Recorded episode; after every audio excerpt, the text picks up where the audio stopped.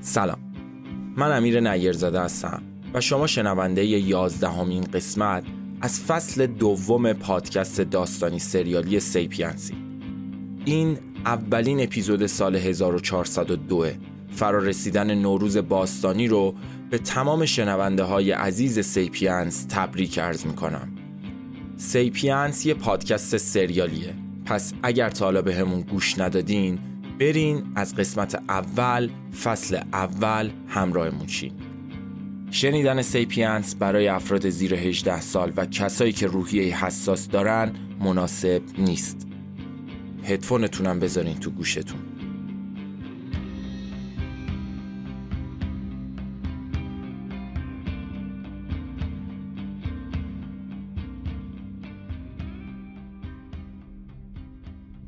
آنچه گذشت آنچه گذشت. سرم رو گردنم سنگینی می کرد متوجه شدم دستم تا کتف تو گچه. حشمت بود. آره حشمت تو چارچوب در وایستاده بود. پس بالاخره بیدار شدی. انگار توی یه ویلای کنار آب بودیم. ساحلی در کار نبود فقط آب. پایه های خونه جایی بود که آب شروع می شد قسم خورده بودم تمام کسایی که تو ماجرای مرگ میسم مقصر بودن و به سزای عملشون برسونم از جمله خود تو. قسم می‌خورم عزیزاتو دونه دونه ازت بگیرم. تا بفهم شدی دست راست قاتل میسم خودت می‌فهمی چی داری میگی؟ وقتی اومدم شلوار رو بردارم و بپوشم از جیبش سه تا کپسول قرمز رنگ با یه تیکه کاغذ افتاد بیرون. کاغذ و کپسولا رو از رو زمین برداشتم. تو کاغذ نوشته بود وقتش که برسه باید این سه تا کپسول رو با هم بخوری. این کپسولا انرژی لازم رو بهت میدن. یادت نره باید به وقتش بخوری. چند دقیقه پشت میز نشسته بودم تا بالاخره یه نفر با ویلچر اومد تو. یه دختر بچه سه چهار ساله که براش موهاشو عروسکی بسته بودن و یه لباس سر تا سری صورتی هم تنش کرده بودن کنار ویلچر راه می اومد خدایا چی دارم می‌بینم؟ صندوق. صندوقی که از جنگل لویزون برداشته بودم دستشون بود. دستم و دادم به حشمت و یه آمپول شفاف و توی رگم تزریق کرد. این کلید صندوق مهارمه از الان به بعد دست تو باشه. می‌دونم یه عالم سوال تو ذهنت داری. اما وقت برای دونستنش زیاد داری. حشمت کارو تموم کن. بله قربان اطاعت میشه. هر چیزی راجع به سیپینز و فیلیپ باید بدونی تو این کیف هست. السا رو پیدا کردین؟ بگو که پیداش کردی. اون عوضی کار خودشو کرد. السا دیگه پیش ما نیست؟ پیدات می‌کنم. کاری می‌کنم. که مردن بشه آرزوت. از الان به بعد از سایه خودتم بترس. برو رو کانال سی و تمومش کن. اطاعت میشه رئیس. بدرود. همه واحدا خودشونو برسونن ویلای صد. تکرار می‌کنم. همه واحدها خودشونو برسونن ویلای صد. مهدیار رئیس و کشته. تکرار می‌کنم. مهدیار رئیس و کشته. اسلحه رو گذاشت رو پیشونیش و گفت بدرود دوست من. خودتو باور کن.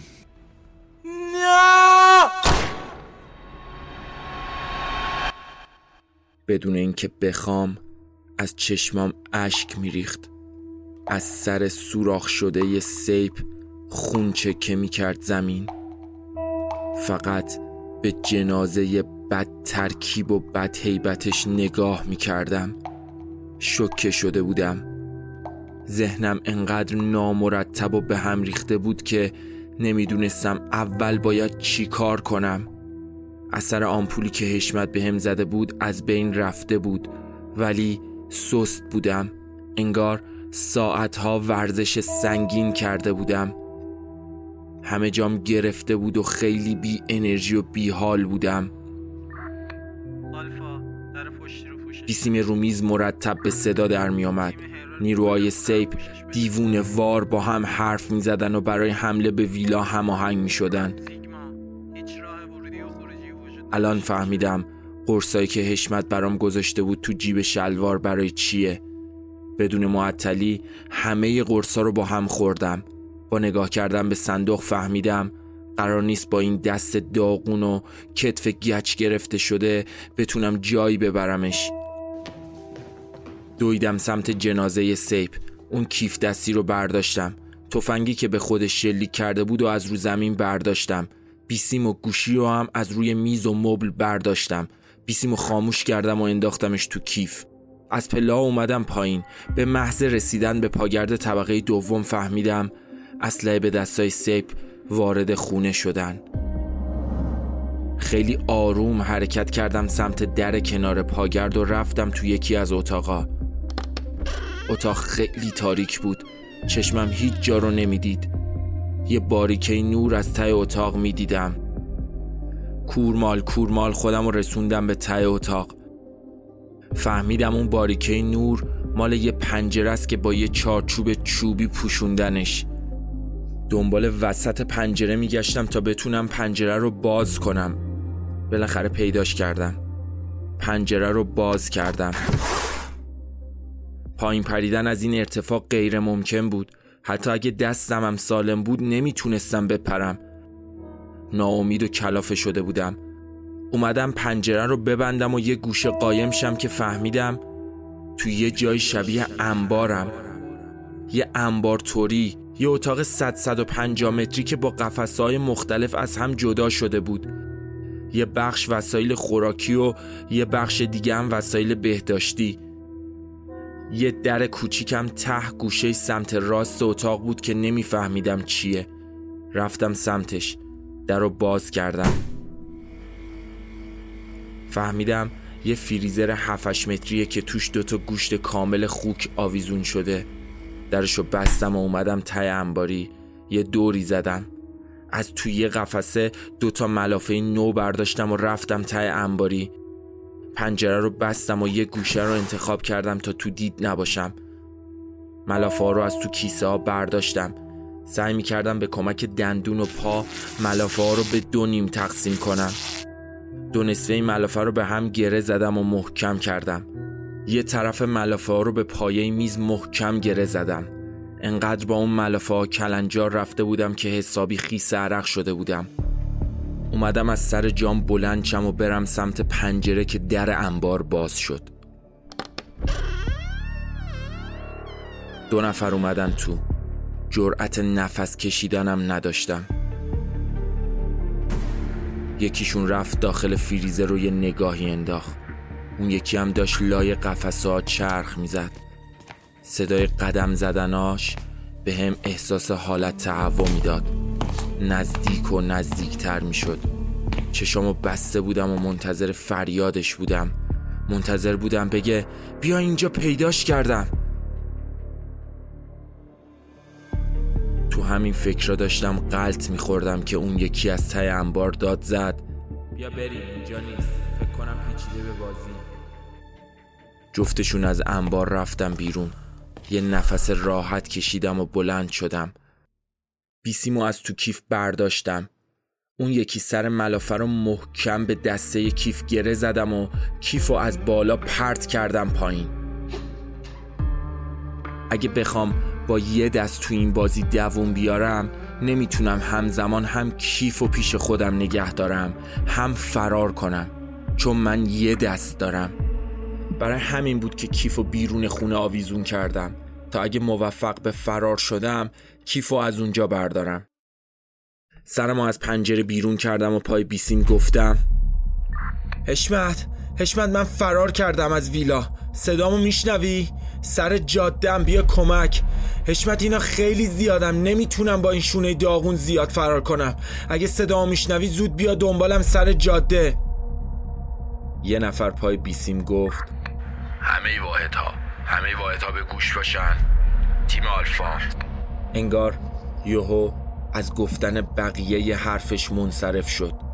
فکر کنم برای این پشیمون شد که هرچی تو بیسیم می‌گفت و من میشنیدم که نقشه بعدیشون چیه که چی می‌خواد پای بیسیم بگه. چند دقیقه ای تو انبار منتظر موندم. قرصایی که حشمت بهم داده بود اثرشون رو روم گذاشته بودن. انرژی زیادی رو تو بدنم احساس می‌کردم. اونقدری که گوشام گرم شده بود. آروم در اتاق باز کردم و از لای در یه نگاهی انداختم. کسی اونجا نبود. نمی‌شد تا ابد اونجا بمونم. از اتاق اومدم بیرون.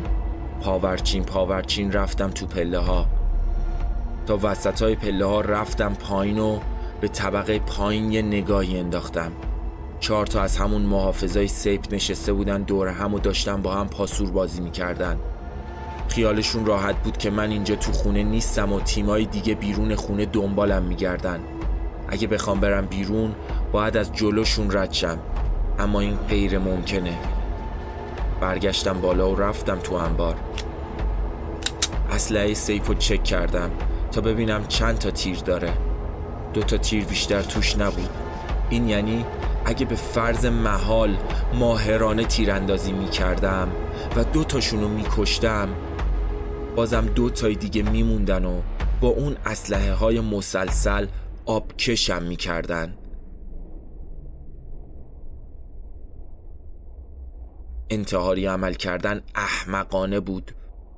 زورم به همشون با هم نمی رسید همین جور بین قفسه های انبار قدم می زدم و به هزار جور نقشه برای خلاصی از این اوضاع فکر می کردم اما هیچ کدومشون به نظر خوب نبود. تو همه سناریوهایی که تو ذهنم بود یا من گیر می افتادم یا می مردم اومدم لب پنجره و به کیف معلق بین آسمون و زمین یه نگاهی انداختم. دلم سیگار می‌خواست. کنار چارچوب پنجره یه تارنکبوت بزرگ بود که یه مگس توش گیر کرده بود. اثری از خود انکبوت نبود. به دست و پا زدن اون مگس نگاه می‌کردم. تا بالاخره جناب انکبوت از گوشه تار وارد شد و دخل مگس آورد. با دیدن این تار انکبوت فهمیدم که باید چی کار کنم. فقط کافیه منم یه تار پهن کنم و منتظر بمونم. شروع کردم چرخ زدن تو انبار تا ببینم چی پیدا می‌کنم. تو قفسه‌های بهداشتی چشمم خورد به وایتکس و جرمگیر توالت. خوب می‌دونستم که باشون چی کار کنم. یه دونه وایتکس و جرمگیر برداشتم و گذاشتمشون پشت در انبار. دوباره برگشتم و به گشت زدن بین قفسه‌ها ادامه دادم. چیز به درد بخور دیگه ای پیدا نمی کردم نگاهم افتاد به فریزر. راه افتادم سمتش. کنار قفسه فریزر چشمم افتاد به چسب فوری یک دو سه. از این چسبا که اسپری داره و سریع خشک میشه. اونم برداشتم و گذاشتمش تو جیبم. رفتم تو فریزر غول پیکر و درجه فریزر رو از منفی 15 درجه به منفی 32 درجه رسوندم. دستگیره داخلی فریزر رو کامل شیکوندم طوری که دیگه در از داخل فریزر باز نشه. وایتکس و جرمگیر رو برداشتم و از انبار آروم اومدم بیرون. بالای پله وایستادم تا دوباره یه آمار بگیرم و ببینم اون چهار تا کله پوک هنوز در حال بازی کردنن یا نه. یه جوری داشتن بازی می‌کردن و تو سر و کله هم می‌زدن که به حالشون قبطه میخوردم. همینطوری از بالای پله ها محو تماشاشون بودم که فهمیدم یکیشون لاله و داره با زبون اشاره با بقیهشون حرف می‌زنه. بدون معطلی رفتم تو دستشویی. اول خوب نگاه کردم. درز پایین در دستشویی رو چک کردم و دیدم یه فاصله جزئی مناسب هست که کاملا به درد من می‌خوره. یه توالت فرنگی و یه ایرانی کنار هم بود. دستشویی خیلی بزرگ نبود اما روی تاخچه دیوار دستشویی سه تا گلدون بود. برشون داشتم. گل واقعی نبودن گل مصنوعی داخل گلدونشون رو چک کردم. تو گلدون جای خاک یونولیت بود. سه تا یونولیت گلدون رو برداشتم و کردم تو چاه توالت. فاضلاب دستشویی کامل مسدود کردم. آب و باز کردم تا مطمئن شم چاه گرفته. و این یعنی چاه به خوبی مسدود شده بود و آب پایین نمی‌رفت. کل بطری وایتکس رو ریختم تو چاه دستشویی و از دستشویی بیرون اومدم. دوباره پایین پله رو چک کردم. هنوزم مثل بچه هایی که از مدرسه میبرنشون اردو شلوغ می‌کردن و خوش میگذروندن. رفتم طرف آشپزخونه. لای ظرفا و کابینتا دنبال یه زودپزی چیزی میگشتم. پیداش کردم. کار با یه دست فوقالعاده سخت بود. مخصوصا تو این شرایط که اگر کوچکترین صدایی از خودم در بیارم به فنا رفته بودم. سر سوپاپ زودپزو حسابی چسب زدم. طوری که هیچ هوایی از زودپز خارج نشه. زودپزو تا نصف آب کردم و گذاشتمش روی گاز. شعله گازو با کبریتی که اونجا بود روشن کردم. یه مایتابه کثیف و تو سینک گذاشته بودن تا بشورن. اونم برداشتم و گذاشتمش رو شعله پشت زودپز. اما روشنش نکردم. هرچقدر قفسه های کابینت رو میگشتم روغن رو پیدا نمی کردم تا بالاخره تو کابینت زیر سینک پیداش کردم. بیشتر روغن رو ریختم تو اون مایتابه کثیف. برگشتم تو انبار. کیف معلق و دوباره چک کردم. سر جاش بود. رفتم تو فریزر ولی قبلش یه گونی برنج و گذاشتم لای در تا در بسته نشه.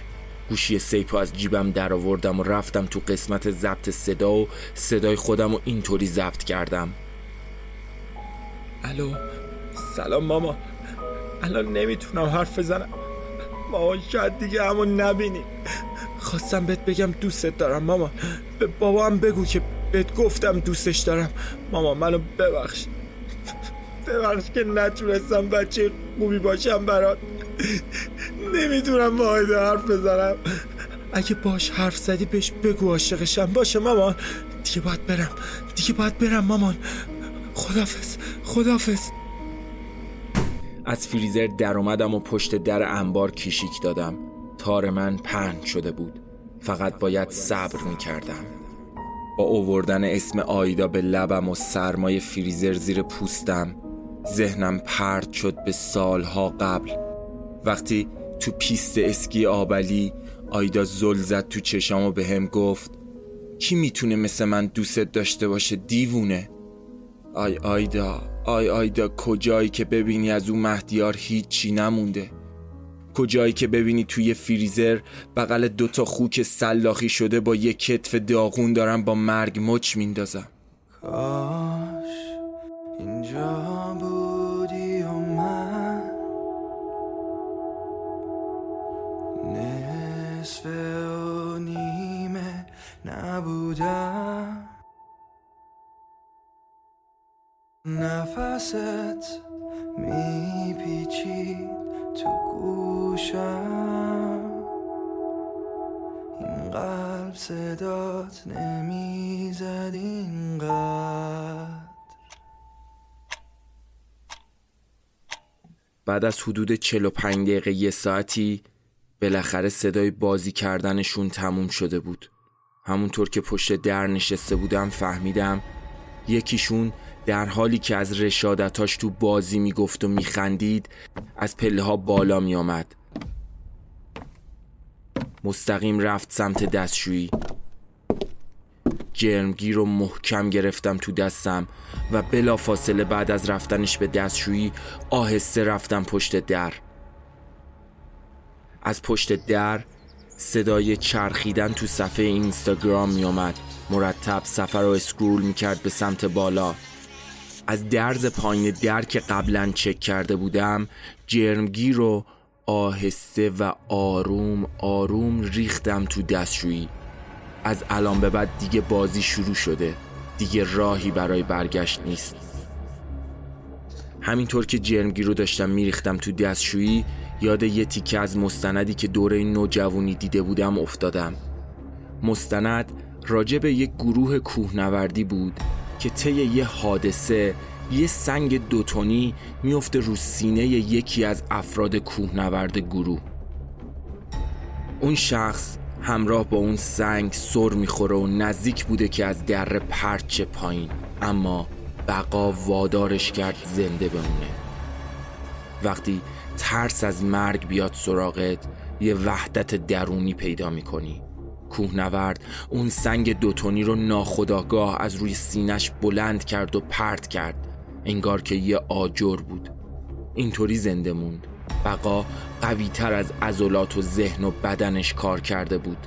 دقیقا مثل من که بقا زیر سقف این خونه به سراغم اومده بود. کم کم کسی که توی دستشویی بود متوجه شده بود چه اتفاقی داره درون دستشویی میفته اما خیلی دیر بود. می‌خواست داد و بیداد کنه و کمک بخواد. اما صرفه امونش نمی‌داد. با یه دست محکم در رو گرفته بودم. هر دو برای بقا می جنگیدیم اما زور من به اون چربید. صدای خسخس ریش رو از پشت در میشنیدم. وایتکس و جرمگیر گازی رو تولید می‌کنه که توی مدت کوتاهی ریه رو از کار میندازه. اینو وقتی بچه بودم اتفاقی فهمیدم. شاید چند لحظه کوتاه مونده بود که خفشم و این گاز ریم و از کار بندازه. اما دقیقا چند ثانیه قبل از مردنم مامانم از هموم کشوندتم بیرون. بقا اینطوری سراغم اومده بود. از لابلای خاطرات ذهن کودکیم. دیگه صدای خسخس ریه و تقلا نمی اومد خیلی سریع خودم رسوندم به آشپزخونه و زیر مایتابه روغنم روشن کردم. دویدم تو انبار و قایم شدم. چند دقیقه بعد دود روغن سوخته تو تمام راهروهای اتاق و خونه پیچیده بود. حدس می زدم مایتابه آتیش گرفته باشه. صدای دویدن یکی از پله ها اومد. از صدای دویدنش فهمیدم رفته سمت آشپزخونه. حرارتی که روغن آتیش گرفته به زودپز داده بود خارج از تحمل زودپز بود. می‌تونستم اون زودپز رو تصور کنم که چطوری باد کرده و هیچ راهی برای تخلیه بخارای جمع شده توش نداره. چون سوپاپ زودپز چسب خورده بود و نمی‌تونست هوای داخلش رو خالی کنه. از لای در داشتم نگاه می‌کردم. حد می‌زدم اونقدر احمق باشه که برای خاموش کردن اون مایتابه روغن آتیش گرفته از آب استفاده کنه. رفت سمت شیر آب یه ظرف آب کرد. ریخت رو مایتابه. مایتابه بدتر آتیش گرفت و شعله هاش دو برابر شده بود. همون لحظه زودپس تو صورتش ترکید. صدای ترکیدن زودپس چنان مهیب بود که حتی خودم که منتظر این انفجار بودمم ترسیدم. باید خودمو میرسوندم به روغن و هرچه سریعتر خاموشش می‌کردم. قبل از اینکه خونه رو به آتیش بکشه. اما نمی‌شد. هنوز دو نفر دیگه توی خونه هستن و اونا الان قطعا می‌دونن که توی خونه چه خبره و مثل دوتای دیگه غافلگیر نمیشن. در فریزر رو باز کردم و گوشی سیپو از جیبم در آوردم. صدای ضبط شدم و گذاشتم روی تکرار و گوشی رو توی فریزر قایم کردم. در فریزرم باز گذاشتم. رفتم لای گونیای برنج قایم شدم. چند دقیقه بعد یکی از اون دو نفر اومد تو انبار. که نتونستم بچه خوبی باشم همونطور که اسلحهش تو دستش بود و شمرده شمرده راه می‌رفت و اطراف و خوب میپایید نگاهش به در باز فریزر افتاد که داشت سرما ازش کم کم خارج می‌شد. رفت سمت فریزر رو با شنیدن صدای من لای چارچوب در ایستاد. یوهو در حالی که تفنگش رو برای شلیک آماده کرد هجوم برد درون فریزر رو نگاه انداختن. همونطوری وایساد توی فریزر رو نگاه کرد. چند ثانیه طول کشید تا بفهمه تل است. از لای برنجا در اومدم و حمله کردم بهش. در فریزر رو محکم زدم تو سرش. سرش شکسته بود. گیج شده بود. افتاده بود رو زمین. چند تا لگد محکم به سر و شکمش زدم. کتف گچ گرفتم خیلی درد گرفته بود. تیر می‌کشید. یه ضربه محکم دیگه زدم به سرش. نیمه بیهوش شده بود. با یه دست در حالی که درد تو تمام بدنم میپیچید کشیدمش تو فریزر. کلتشو از لای چارچوب در برداشتم و در فریزر رو روش بستم. تازه جنگ برابر شده بود. تک به تک. قبل از هر کاری باید چند دقیقه منتظر میموندم تا اون کسی که تو فریزر کاملا یخ بزنه. درد کتفم از کنترلم خارج شده بود. وقتی دیگه صدای ضربه زدن به در فریزر و التماس کردنش به گوشم نرسید فهمیدم کار این یکی هم تموم شده. احتمالا یخ زده بود. اومدم دم در تا یه آمار بگیرم ببینم می‌فهمم نفر آخر کجاست یا نه. به محض باز شدن لای در از پایین به سمتم شلیک شد. با اون مسلسل مثل دیوونه هایی که خون جلوی چشاشو گرفته بود فقط به هم شلیک می‌کرد. امون نمی‌داد. اون پایین پله ها منتظرم بود. پشت قفسه ها پناه گرفته بودم. با اسلحه کلتی که از رو زمین برداشته بودم چند تا شلیک به سمت پایین کردم. بی جهت بی فکر بی منظور بدون اینکه بدونم حتی به کجا دارم شلیک می‌کنم. بوی سوختن چوب و سیم سوخته به مشامم می‌رسید. مایتابه روغن هنوز داشت میسوخت و احتمالا سقف و دیوار بغل آشپزخونه آتیش گرفته بود. مرد پایین پله ها همچنان با مسلسل به هم شلیک می‌کرد. چند ثانیه تیراندازی قطع می‌شد و دوباره شلیک. از صدای پوکه که رو زمین میافتاد فهمیدم که به هم نزدیکتر شده و تا وسط پله های پاگرد بالا اومده. چاره ای نداشتم. باید خودم رو تسلیم می‌کردم. قبل از اینکه کل خونه آتیش بگیره. قبل از اینکه با اون مسلسل برسه تو انبار.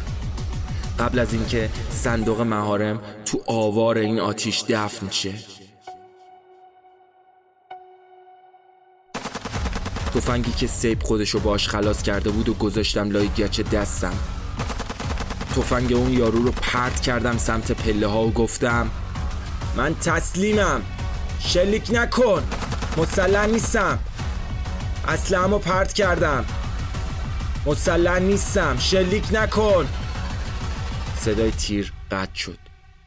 دوباره داد زدم. دارم میام پایین شلیک نکن. دستام می‌برم بالا. من تسلیمم شلیک نکن. آروم رفتم سمت در. دست سالمم و به نشونه تسلیم گرفته بودم بالا و به سمت پله ها قدم برمی داشتم جلوی پله ها که رسیدم دیدمش. با سر اسلحش بهم اشاره کرد که برم سمتش. وقتی رسیدم سمتش محکم دست سالمم و پیچون پشتم و بردتم طبقه پایین. دستم و بس به پایه شوفاژ دوید بالا که آتیشو خاموش کنه. حتی اگر میخواستمم نمی‌تونستم تفنگو از گچ دستم در بیارم. بعد از چند دقیقه که طول کشید آتیش بالا رو خاموش کرد اومد طبقه پایین و با عصبانیت اومد سمتم. سعی می‌کرد حرف بزنه اما نمی‌تونست. فهمیدم این همونیه که لاله و نمی‌تونه حرف بزنه. رفت سمت بیسیم و دکمه بغل بیسیم و چند بار فشار داد. هی قطع هی وصل هی قطع هی وصل انقدر این کار کرد تا یه نفر پشت بیسیم گفت تیم هرور خونه امنه.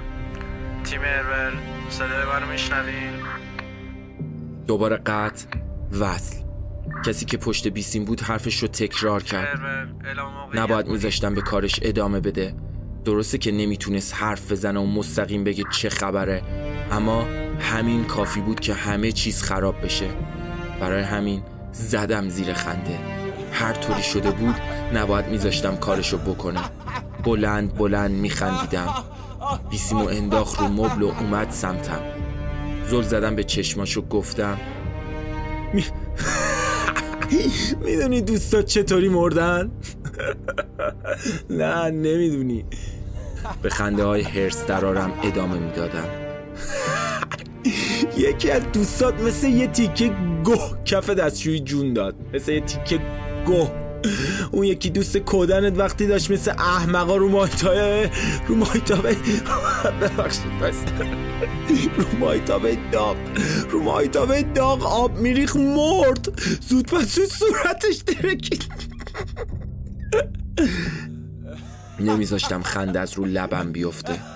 صدای شعله ور شدن خشم تو وجودشو میشنیدم دستشو مشت کرد. من همچنان میخندیدم.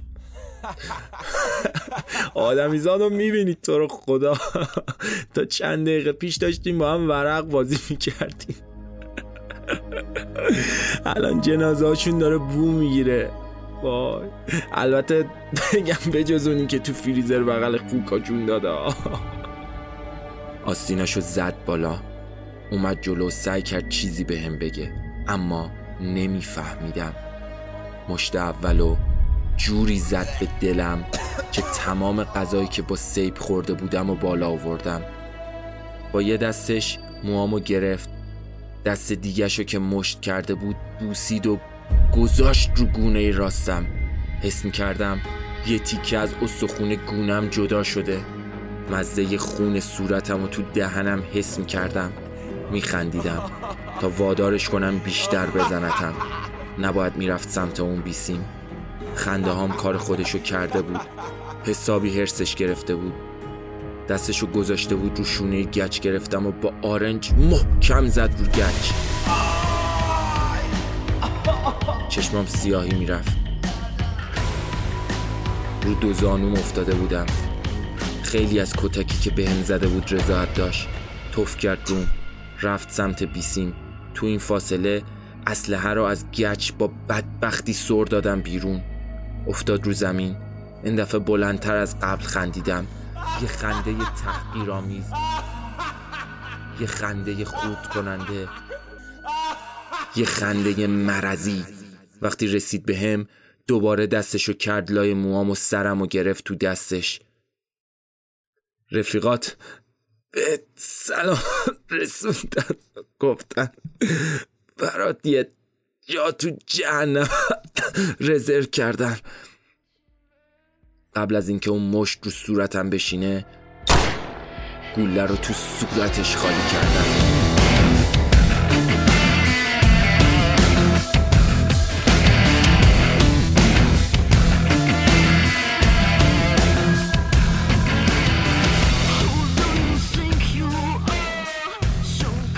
از اینکه به همچین آدمی تبدیل شدم اصلا تعجب نمی کنم شاید یه روزی ترس هایی داشتم. شاید یه روزی طمع منو وادار به کارهایی می کرد شاید یه روزی رویای پیش پا افتاده احمقانه ای کنترلم می کرد شایدم بقا. اما الان همه چیز فرق می‌کنه. من انتخاب سیپم. سیپی که جلوی من خودشو محکوم به مرگ و منو به زندگی اشتباه مجبور کرد.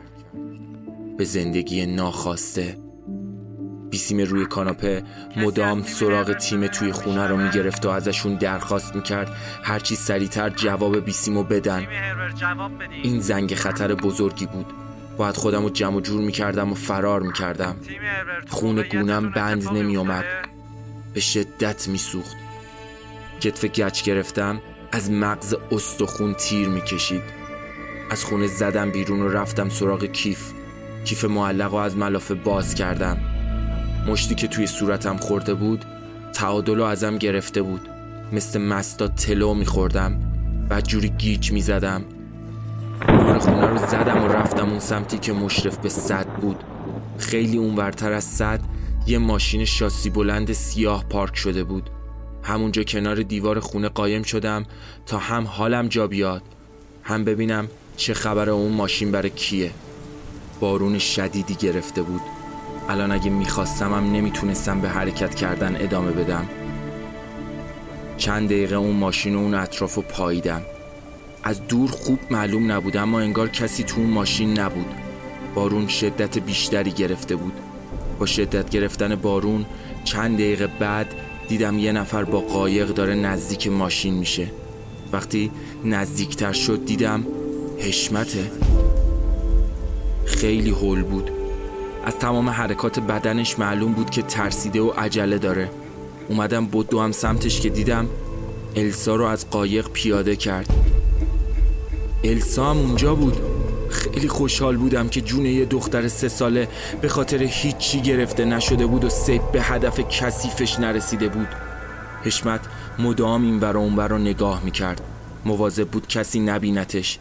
السا رو سوار ماشین کرد و خودشم نشست پشت فرمون. اسلحه رو گرفتم توی دستم. وقتی با ماشین دور زد و نزدیک خونه شد از کنار خونه اومدم وسط را وایستادم. اسلحه رو مسلح کردم و به سمت حشمت نشونه رفتم. وقتی ماشین کاملا ایستاد سری در رو باز کردم و رفتم کنارش نشستم. تفنگو گذاشتم رو پهلوش. با دیدن من کم مونده بود زبونش از حلقش بیفته بیرون. با چشمای از حدقه بیرون زده نگام می‌کرد. اه، تو, تو, تو هنوز زنده ای؟ توقع داشتی با چهار تا آدم دست پا چلفتی از پا در بیام مثل اینکه هنوز منو خوب نشناختی. را بیاف برو سر جاده. السا ترسیده بود. با چشمای نگران به من و حشمت نگاه می‌کرد. نگاه معصومش خیلی عذابم می‌داد. وقتی از صد حسابی دور شدیم به حشمت گفتم همینجا بزن کنار. ببینم تو فکر می‌کنی خیلی زرنگی؟ یا فکر می‌کنی چون از خون جون سالم به در بردی بقیه بازی رو هم می‌تونی همینجوری ببری بری جلو؟ نه اصلا از این خبرها نیست. ته تهش تو فقط مسیری که سیف می‌خواد و طی می‌کنی. همین و بس. با توجه به مزخرفاتی که راجع به انتقام گرفتن و خورد کردن من تو اتاق بهم زده بود بعدم نمی اومد از شرش خلاص شم. با یه پوسخند بهش گفتم نه تو خوبی تو بلدی. الان مثلا خودت چیکار کردی بازی سیپو نخوری؟ قایم شدن رو صد با یه بچه سه ساله؟ بارونم که تر زد به کل برنامه هات نتونستی رو صد بمونی. واقعا کنجکاوم بدونم بعدش می‌خواستی چیکار کنی. حشمت یه نگاه به السا انداخت و گفت دیگه اینش به تو دخلی نداره بچه جون. قبلش یا بعدش هر کاری می‌خواستم بکنم به خودم مربوطه. فعلا تویی که برای فرار کردنت نیاز به ماشین داری. بیا ماشینو بردار و برو. من السا هم همینجا پیاده میشیم. دوست نداشتم جلوی یه بچه سه ساله کار یه پیر مرد رو تموم کنم. بعدشم من خودم حشمت رو وارد این بازی کردم. تهدید کردن حشمت کار بیهوده ای بود ولی چاره دیگه ای نداشتم. باید یه طوری بهش میفهموندم که از تهدیداش نترسیدم و بره پی کارش.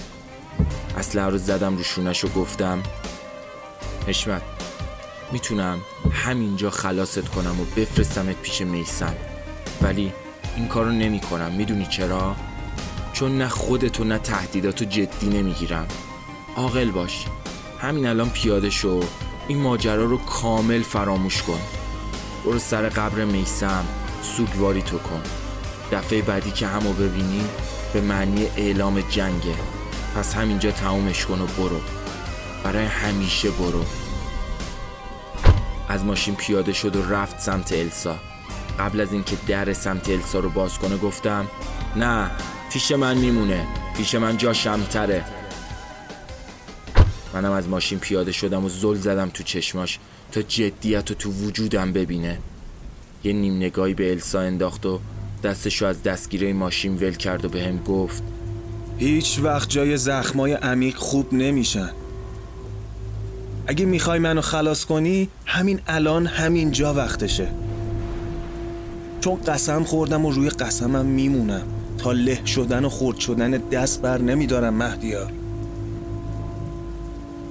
دوباره همو می‌بینیم ولی شاید دفعه بعدی اسلحه دست من باشه و تو دستت خالی.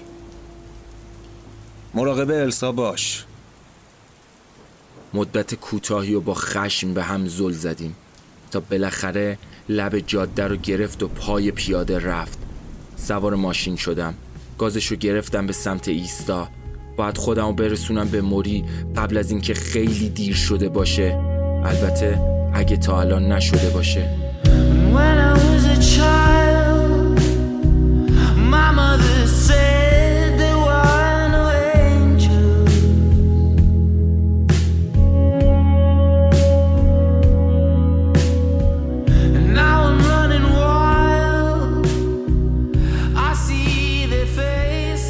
مسیر ایستا فقط به صندوق فکر می‌کردم. به سرنوشت نامعلومی که قراره طی کنه.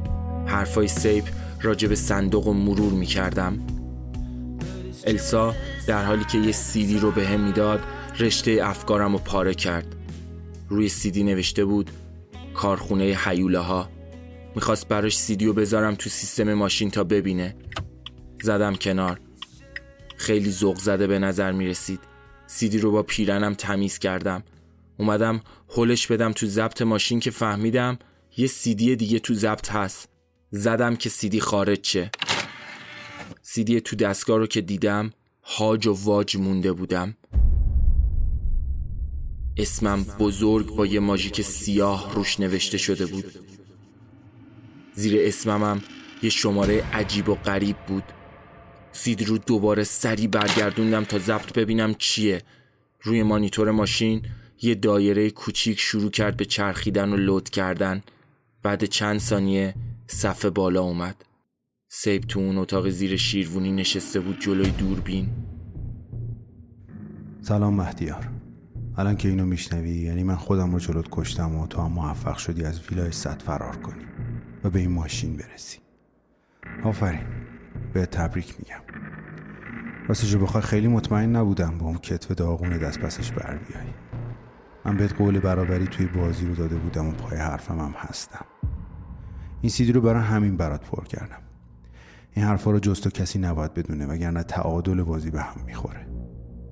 اگه وسایل کیف رو نگاه کرده باشی مطمئنا فهمیدی که برات خیلی نامفهومه. ولی نگران نباش کم کم متوجه میشی که اون وسایل برای چی و باید باشون چیکار کنی. قدم اول برابری یه هدیه از طرف منه. نمی‌تونم بی پول و مکان ولت کنم تو این بازی. در حالی که روژین پول و امکانات زیادی داره. یه کانتینر به شماره 860641 از هند داره میاد. 48 ساعت بعد از مرگ من تو بندر عباس پهلو می‌گیره. بهتر موقع رسیدنش اونجا باشی. نمی‌تونستم ریسک کنم و این اطلاعات رو تو کیف بذارم چون حشمت بیشتر از هر کسی تو رو مقصر مرگ میسم می‌دونه و بیشتر از هر چیزی تو این دنیا دوست داره له شدن و درمونده بودن تو رو ببینه. پس از هر راهی برای از رود رد شدن دریغ نمی‌کنه.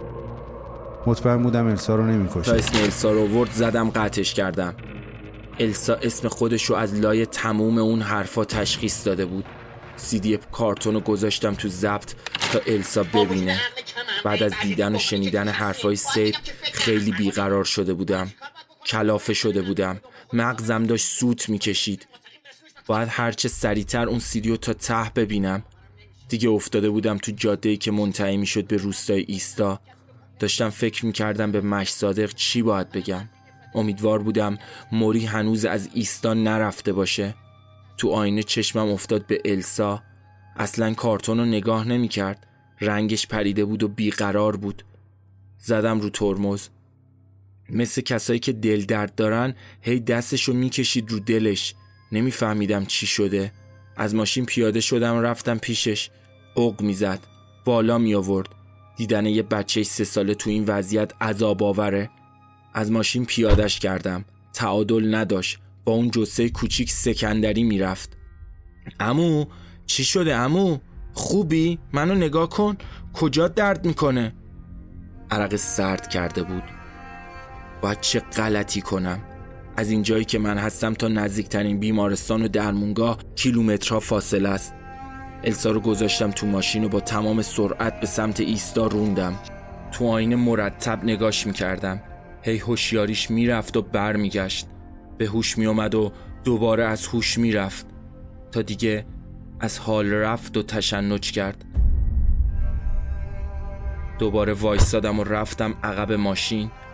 بدنش یخ کرده بود. کیفشو گذاشتم زیر سرش. صورتمو بردم نزدیک دهن و بینیش تا ببینم نفس می‌کشه یا نه. نبزشم گرفتم. نه نبز داشت نه نفس می‌کشید. السا تو دستای من مرده بود.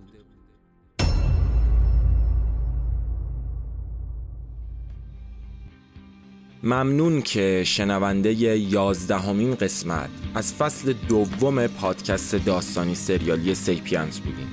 این قسمت در تاریخ نهم فروردین ماه 1402 از تمام پلتفرم های پادگیر پخش شد.